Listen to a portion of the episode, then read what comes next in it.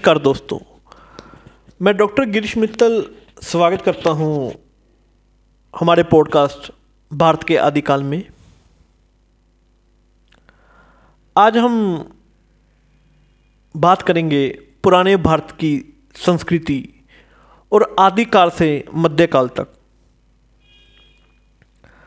भारत एक ऐसा देश है जिसका इतिहास बहुत पुराना है और इस देश की संस्कृति भी काफ़ी रिच है। भारत की संस्कृति के आधार स्तंभ और आदिकाल से लेकर मध्यकाल तक चलाए गए, जो कि बहुत सांप्रत और उल्लेखनीय है। आदिकाल भारत की संस्कृति का सबसे पुराना काल है, जिसे वेदिक काल का नाम से जाना जाता है।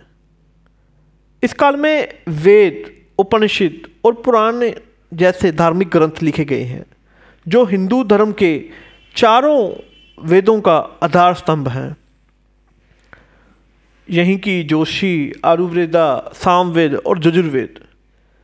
इसके बाद भारत की संस्कृति का अगला इम्पोर्टेंट काल था मौर्य काल, जहाँ चाणक्य ने मौर्य डायनेस्टी को स्थापित किया था। इस काल के अंतर्गत कुटलिया ने अर्थशास्त्र और नीति शास्त्र जैसे ग्रंथ लिखे। जो आज भारतीय राजनीति और आर्थिक विकास के आधार स्तंभ हैं। उसके बाद गुप्ता साम्राज्य काल आता है, जिसे समय भारत कला और संस्कृति के लिए अक्षरा हुआ था।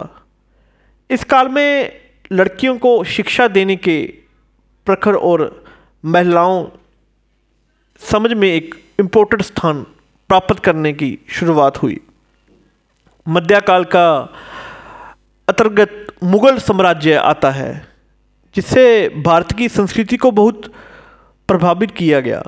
जहाँ पर निजामुद्दीन ओलिया अमीर खुसरो और कबीरदास जैसे महत्वपूर्ण लोगों ने सूफी अंदाज में गीत, शायरी और कहानियाँ लिखने शुरू किए वहीं दूसरी ओर अकबर के निर्देशों में भारत में चित्रकारी का बहुत आक्रोश प्रचलन हो गया।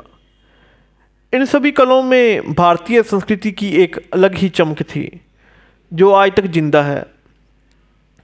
आज के इस पोस्टर में हमने आदिकाल से लेकर मध्यकाल तक के भारत के संस्कृति के बारे में बहुत कुछ जाना। उम्मीद करता हूँ आपको ये पॉडकास्ट पसंद आया होगा। इस पॉडकास्ट को सुनने के लिए धन्यवाद। जय हिंद।